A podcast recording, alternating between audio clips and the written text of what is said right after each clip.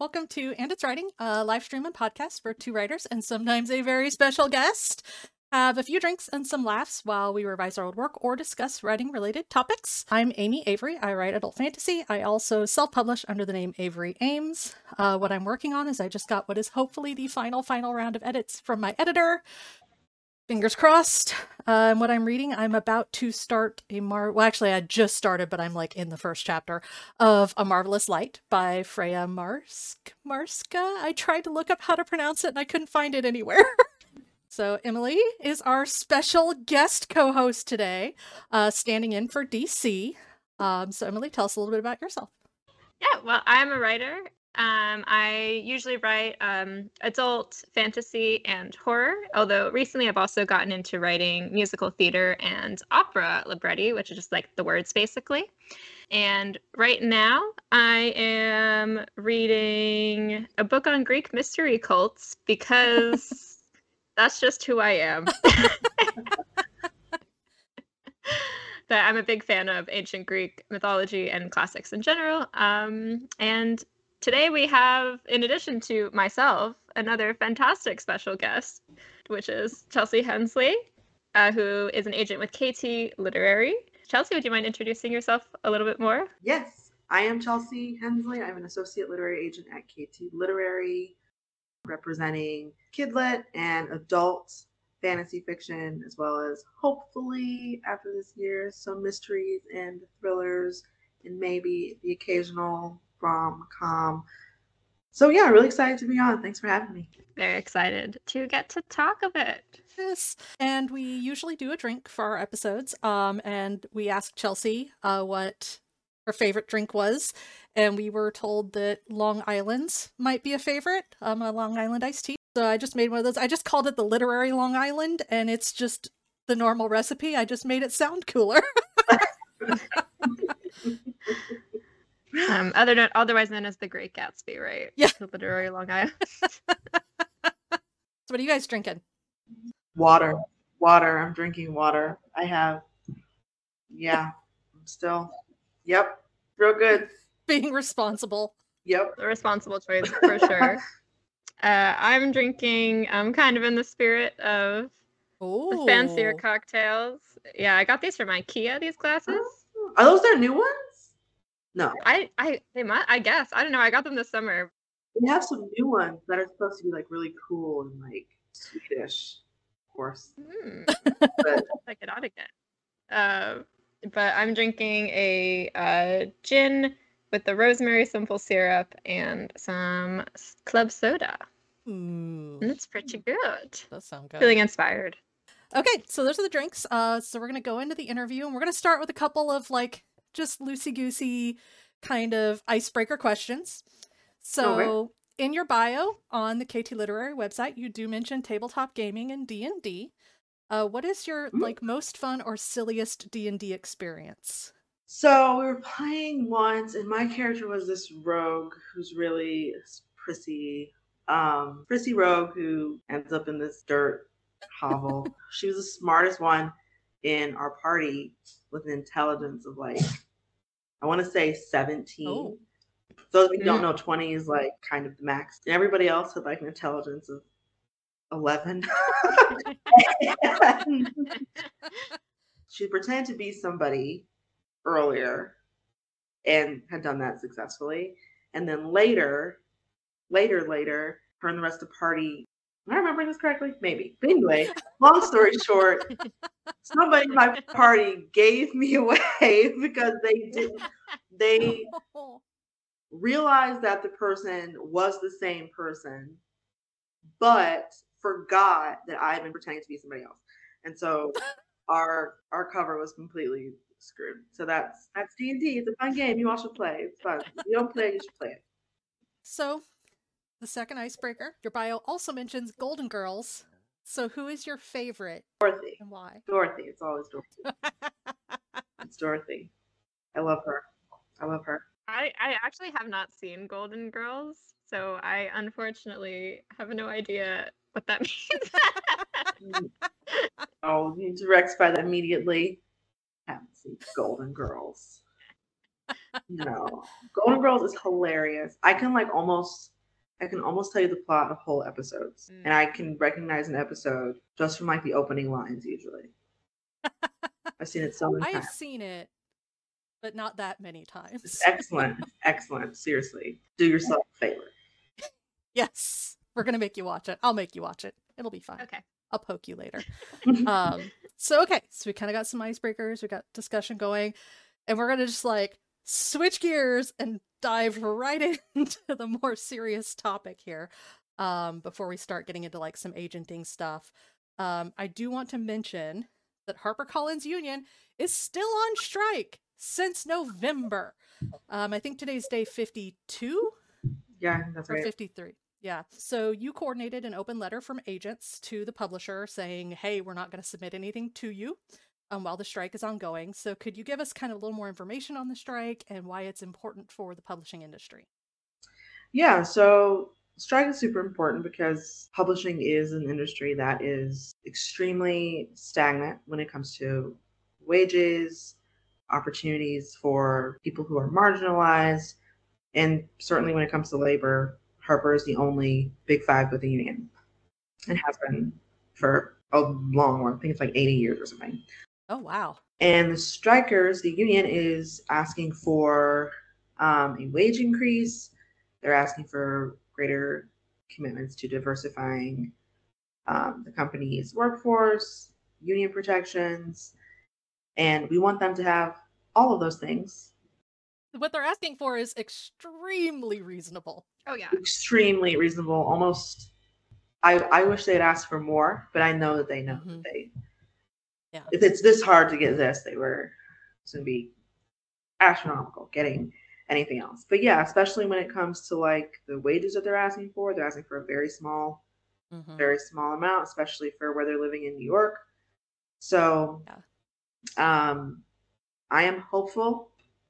We are on the back end, but time will tell. So it's a sticky situation. It is. And it's just bad vibes. Yeah. All around. The longer it goes on, the more, the less you want to. You certainly don't want to do anything right now with yeah. that. So mm. as long as it continues, that feeling's not going to really go away. Mm-hmm. So we'll see. We'll see. It's, it is. They've been on strike for a long time, but mm-hmm. we've only been in January, and publishing has been reopened for a few weeks now. And yeah, um, I think now is probably when they're starting to see a lot of the effects mm-hmm. of all of it, including agents withholding submissions. So we'll see how long they would like to continue seeing those effects. Hopefully not much longer. Yeah. So that everybody can go back to doing what they mm-hmm. like to do. Mm-hmm. But yeah. Yeah, it's it's fun. Yay, publishing. It is a great industry. Great industry we chose. Great, great, great, great. We all love being here. It's great. It's awesome. so, so okay. So we got like the we got the more, most depressing part out of the way. So, we'll kind of go into just a little more background on you. So, how long have you been at K T Literary and what do you like about working there? Um, I've been in K T Literary since twenty twenty, summer of twenty twenty. I don't know how many, how much, what is that in time? I don't know what time it is. Two years, is that two years? Two and a half? Yeah, two and a half years maybe. It's great. I love, part of what I really like about being at K T is that it allows me to agent in a way that I like. There's no one right way to be an agent. There are several um, incorrect ways. But um, if you ask any agent how they do their work, it's going to be different. It's going to be a different answer, most likely. But um, K T let me come on and start um, looking for my own clients, like right off the bat. Even as they are mentoring me, I still get to further my own career while I'm doing that. And I get to really build my own kind of list. I don't have to ask anybody for approval about like, what about this client? What about this project? I don't have to do any of that. Um, and I get to have a lot of leeway in terms of how I want this career to work for me. And I have a lot of support from um, everybody else in the agency who all also signed that letter and were very gung-ho when I brought it up. So, yay. Mm-hmm. So, K T Literary is not based in New York. What is it like being an agent that doesn't work in New York? It's great because I'm not paying any of those prices and I don't have any dates. It's wonderful. Emily's giving nervous laughter. From my, uh, well, not technically New York apartment, from my Brooklyn apartment, because I can't afford to live in Manhattan. um, so what part of agenting surprised you the most after you got started with it? Hmm. I would say, okay, it's going to be a sad answer. How mean people are to you. People oh. can be really mean. Yours, uh, that surprised me. That did surprise me. Yeah, people can be, especially when you're new. People are just, mm. just a little bit meaner to you than you would expect. I, I have seen there's there's one particular troll on Twitter who shows up a lot, and he likes to just go for agents, and I'm just like, dude, chill. I think I know who you're talking about. He's very committed. Yes. Uh huh. He yes. keeps coming back. He's he's yeah. giving it all to the bit. I don't think he likes anybody in publishing. I don't think. I don't think it's specific to agents. I mean, not necessarily, but.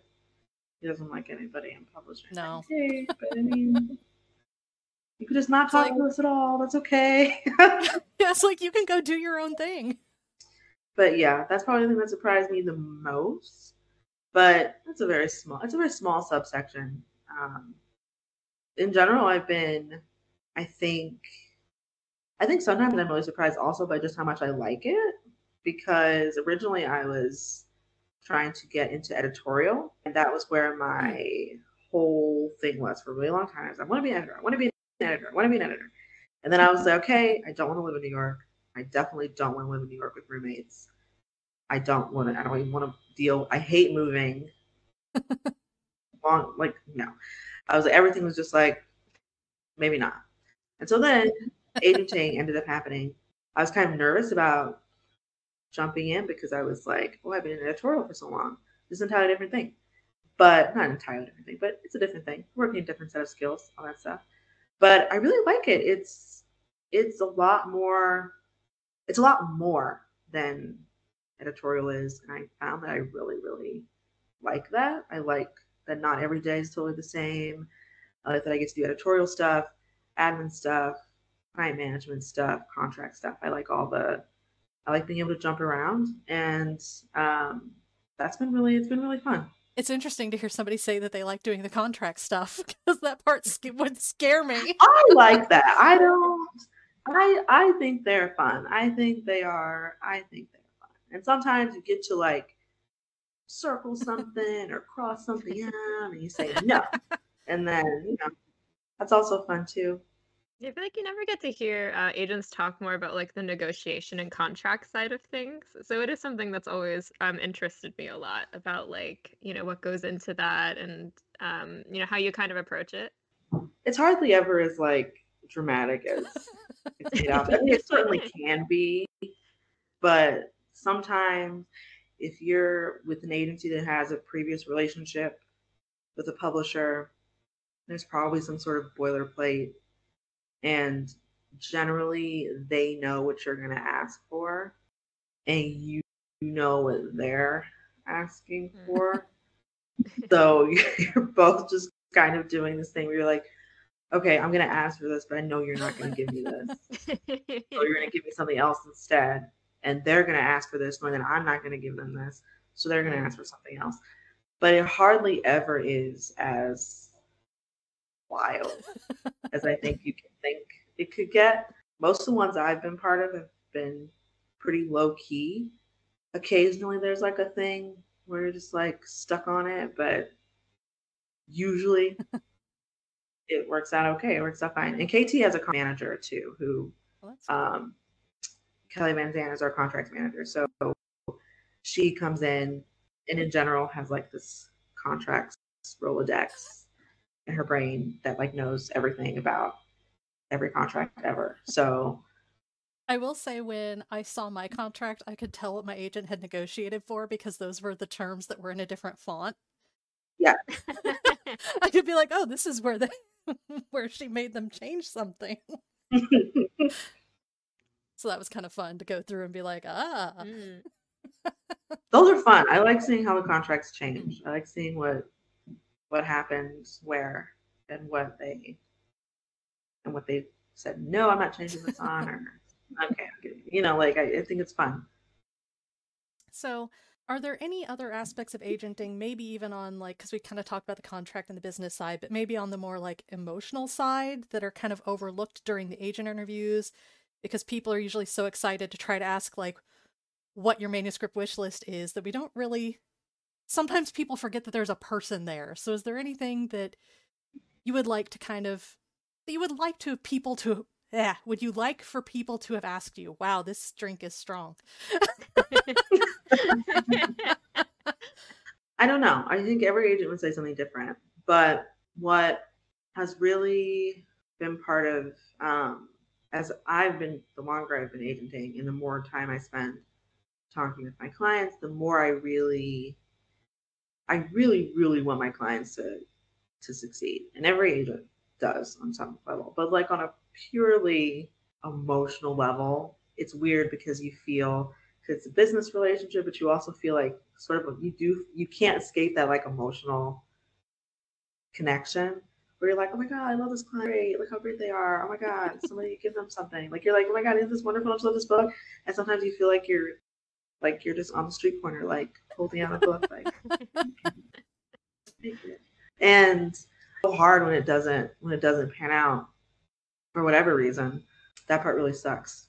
I also And sometimes I get to go to like my query inbox, which is a different place, feels like sometimes. Um, I also, I get like really, sometimes I feel really relieved when I see something in my inbox that for me that I don't want, but I feel bad because I don't want it because I'm like, this is good. I just don't want this though, but it's good. And I'm, and I feel bad because I'm like, no, no, no, no, no. I want somebody to want this. I want somebody to take this. And like five minutes later, they get like an offer. You're like, oh. Great.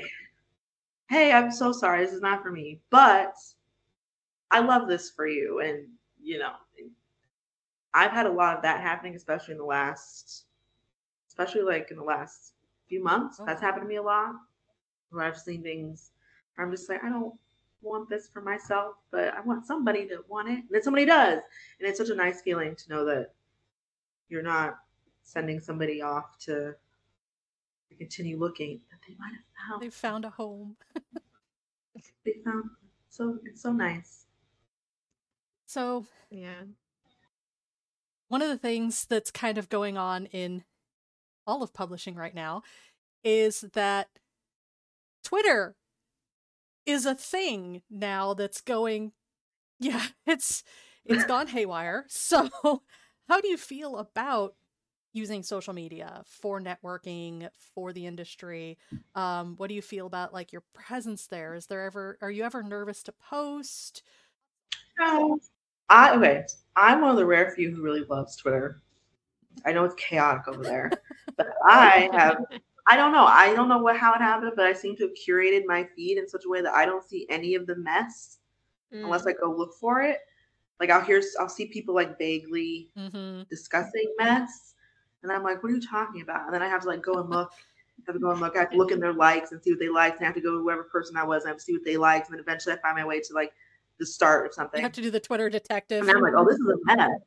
I'm glad I didn't see this," but I have to do all the detective work before I find it. So my Twitter feed is great. I love it. I have fun on Twitter. Um, and I'm never, I'm not too worried about what I post because I don't, I mean, I'm sure there's somebody out there who's like, I hate her. She sucks on Twitter. And I'm like, that's fine. um, but I'm the same way on Twitter as I am in real life. The same way I am with my clients, with my colleagues. In the same way, the only person who probably does not see my Twitter personality is my mother. And that's fine. Um, that's valid. Yeah. So, yeah, I don't feel too weird about it. I will. I, I'm sad at the prospect of um, that man ruining it, because that is where that is where so much of publishing's network sort of congregated and ended up. And I don't know what will happen to all the pitch contests. I don't know. And I really don't want to go to Instagram. I, I can only imagine Instagram pitch contests. Ugh. I don't even know what that would be. I don't know how, I don't know how you would find anything. The algorithm is all screwy, mm-hmm. and I just don't, I don't want to figure it out. I don't want to figure anything new out. I already know how to work Twitter, and I don't want to, I don't want anything new. I'm fine with Twitter. Like I, I know it here. Yeah. I don't want to have to go and find everybody else again. It's just, it's not, I tried to go back to my Tumblr and I was like, this was a bad era. I can't, like, I can't return to that. So I don't know. I don't know. I just hope it doesn't go anywhere. Yeah. I hope it's fine. I hope it's fine. I, I have been poking back at my Tumblr, but my Tumblr is like entirely just fandom gremlin mode incognito. Like I'm just going to like and repost fan art. Yeah. Yeah. That's, that's what mine is. Yeah. Mine is from the, the period where I was in, like, most of it, I feel like, was just me complaining about the Vampire Diaries. So I'm like, I'd have to start over from scratch. Like, so, and I don't really want to do that either. So you need something new to complain about. I think about. I'm just going to leave it. Yeah, I'm just going to leave it. I'm just going to, no, no. Yep. No, my, uh, my Tumblr's in the exact same boat, except I was one of those people that was hating on the Game of Thrones television series in season five, because that's when I thought it went downhill. You were, you were there before everybody else was. I stopped after two. It was, it was a battle. I don't, Tyrion was doing oh, stuff. Yeah, yeah. I think we, I think you're thinking of season two. That's the season two. The one, well, g- insert Game of Thrones spoilers for season two if you haven't seen it yet. It's, it's been long enough. I think the statute of limitations. Like the ship blows up with the green fire and stuff, that battle? Maybe. That sounds right. That's two. That's two. I feel like that's the last one I remember watching, but I do remember being Unre- not even unreasonably, but I remember being very annoyed when I knew they were introducing the Martells and my yeah. favorite character wasn't going to be there yep. because I was like, then what's the point? Yep. So I didn't even, I didn't, I didn't watch that either. Those were my thoughts when I saw the casting, and then I saw that, and the writing had also just gone noticeably downhill, and I was like, mm-mm. I did watch the last season though, because I felt like I wanted closure, because I don't think, I don't think those books were going to get finished. I'm sorry to say. Uh, I, I mm, mm-hmm. So I wanted to know what was going to happen. So I was there with everybody else trying to watch the T V. It was super dark, so I didn't see like half of it. So, but I did see the ending, and I, like everyone else, just like mm. not feel as emotional. I didn't feel as emotionally tied by that point because I hadn't read the books. I'm like, when did the other one come out? I don't know, forever. So, I, so I didn't care as much, but it wasn't great. Anyway, this has been a long Game of Thrones tangent. Oh, we're keeping in the, the Game of Thrones, right? I never actually watched the show. Don't bother, you're okay. Um, because at the time I did not have H B O, and by the time I did, everybody's just like, no. So I was like, okay. I read the books, most of them. Because at the time the show came out, like I'm a huge fantasy fan, and I came downstairs and my dad was watching it like when season one was first coming out. And I just, it was the scene, one of the scenes with Khal Drogo where he's just speaking Dothraki with Daenerys. And I was like, what is this? Because I was just so excited that there was like a high quality fantasy thing being made that like wasn't Lord of the Rings.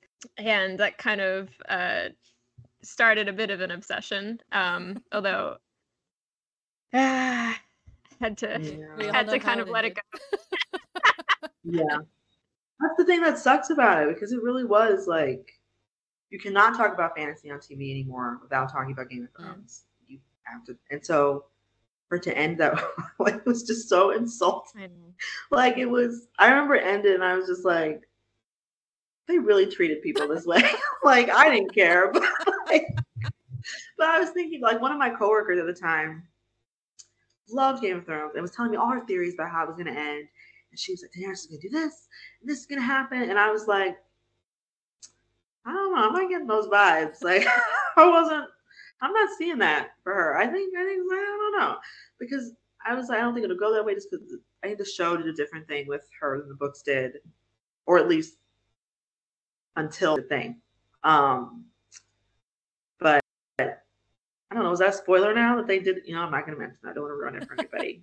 But, um, would it ruin it? Can it be ruined? Yeah. I don't, I don't know. Can it? Can what is ruined be ruined?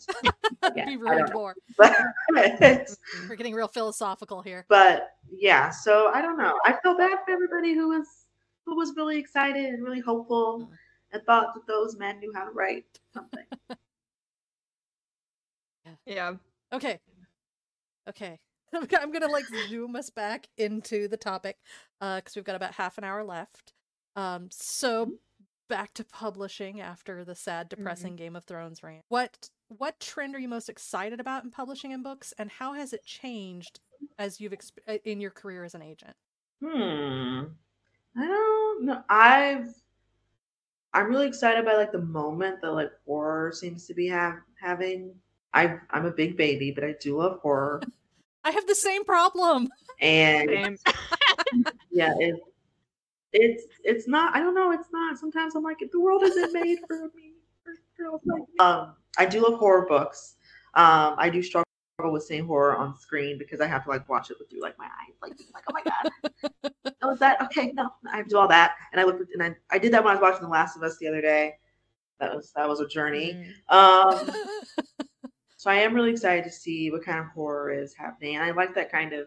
There's sort of been a little bit of a rise in like weird stuff, or just things mm. like happening in a weird way in fiction. And I and I always I like weird stuff. The weirder the better. I think it's I think it's more fun, and I think it actually sells better when it's a little weird. Um, I saw a post on, I think it was on Twitter, where somebody had taken a picture of a display at a bookstore. There was an entire display of sporer, which is like fungi horror. And I'm like, the fact that there can be a whole display of like mushrooms are scary is kind of yeah. cool. I, I do think mushrooms are scary. I realized I have a mushroom phobia. Oh, wow. Last year I realized I have mushroom phobia. Wow. Didn't know that. I thought everybody was scared of mushrooms, but no, it's just me. It's just okay, me. I, I don't think I have a phobia of it, but I definitely get yeah. it though. They're they're weird little guys. They're they're, they're weird. weird. You look away, they're not there, and then you turn back, and there they are. Like there's a mushroom, and they're layered. And it's, I had to have my mom come take one out. Um, I was gonna. I wanted to ask. Um, Um, I want to ask if there are any books uh, recently that come to mind that like have excited you, um, kind of in those lines. The one I always think about is, this isn't a recent book, it's been out for a few years. The one I always think about first is What Big Teeth by Rosado. Mm. It's so good. It has an ex, I'm going to show you the cover if I can find it. Oh, it's right here because I was talking about I was talking about it today earlier. The cover is by um, Corey Brickley. Mm. Yes, What Big Teeth. It's great. It's such a great, great book, and it's such a weird book. And I, I remember I picked it up because of the cover. And it's like werewolves, and I was like, okay, cool.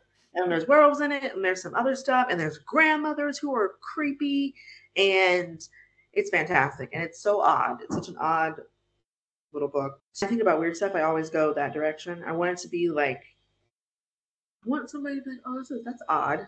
Or I want, I like books where you're describing them. And you're like, what are you talking about? And I'm like, isn't that great though? I love that. Um, yeah, that's cool. But I will tell you one of my favorites. I read over break. I reread over break rather. And this is not horror at all. Well, this is some no, but it is. I don't know if you all have ever read the Lady Sherlock series. So good. Oh, I don't think I have. So so good. Sherry Tom- Sherry Thomas. I think um, has mostly written romance.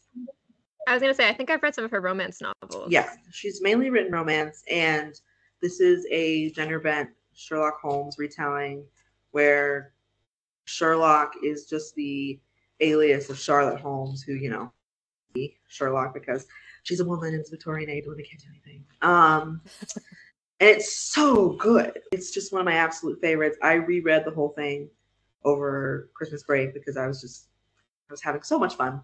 And if you do like romance though, there is quite a romance in those books that you would not expect to be as sweeping as it is, but it is indeed highly sweeping romance. And that's one of my like secret, I would love to have a book series like this in my roster somewhere because I just I just love I just love it. They're so good. They're so good.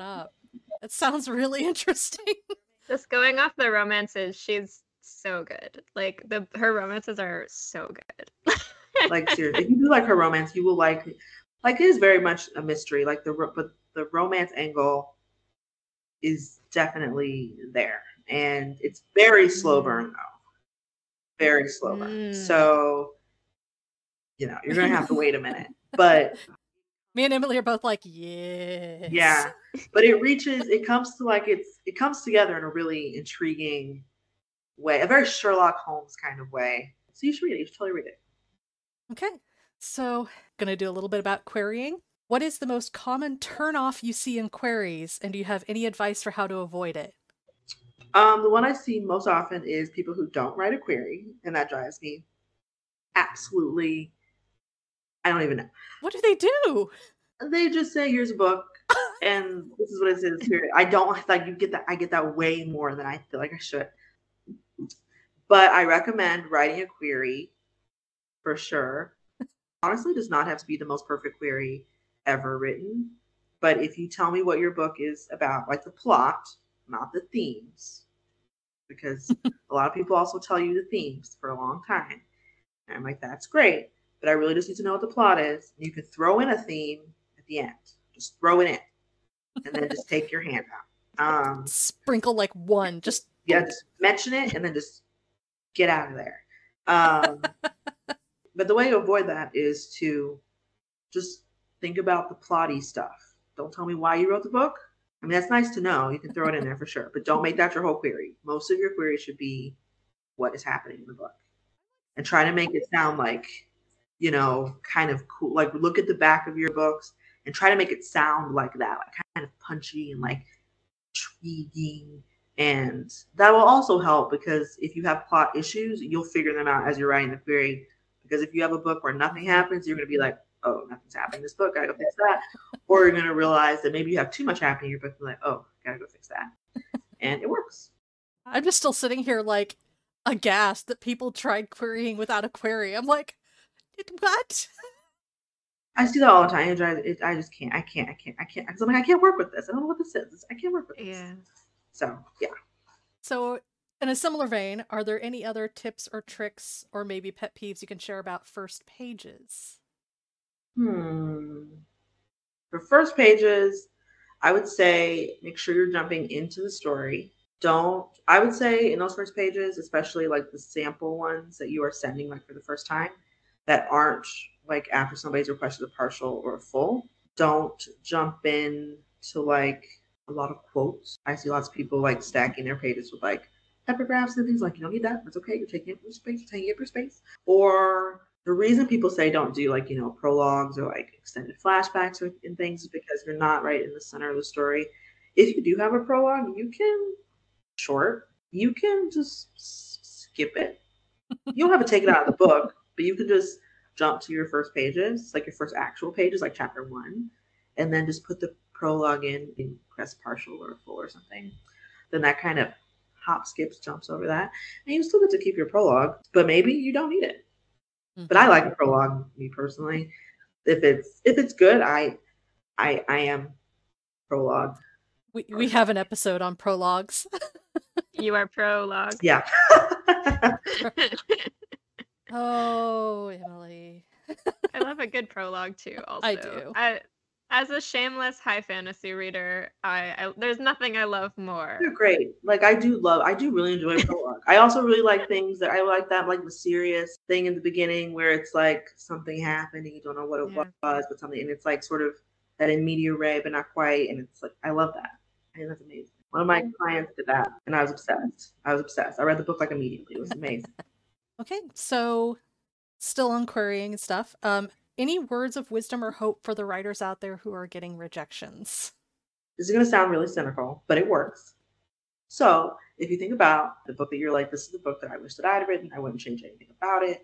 It's amazing. I love it. I fall asleep with it in my arms. Think about that book. And then think about the very worst book you've ever read, the book that you're like, I can't stand this book. Why did anybody write this book? I would throw this book like into a pit if I could do it. And both of those books got published. So you're fine.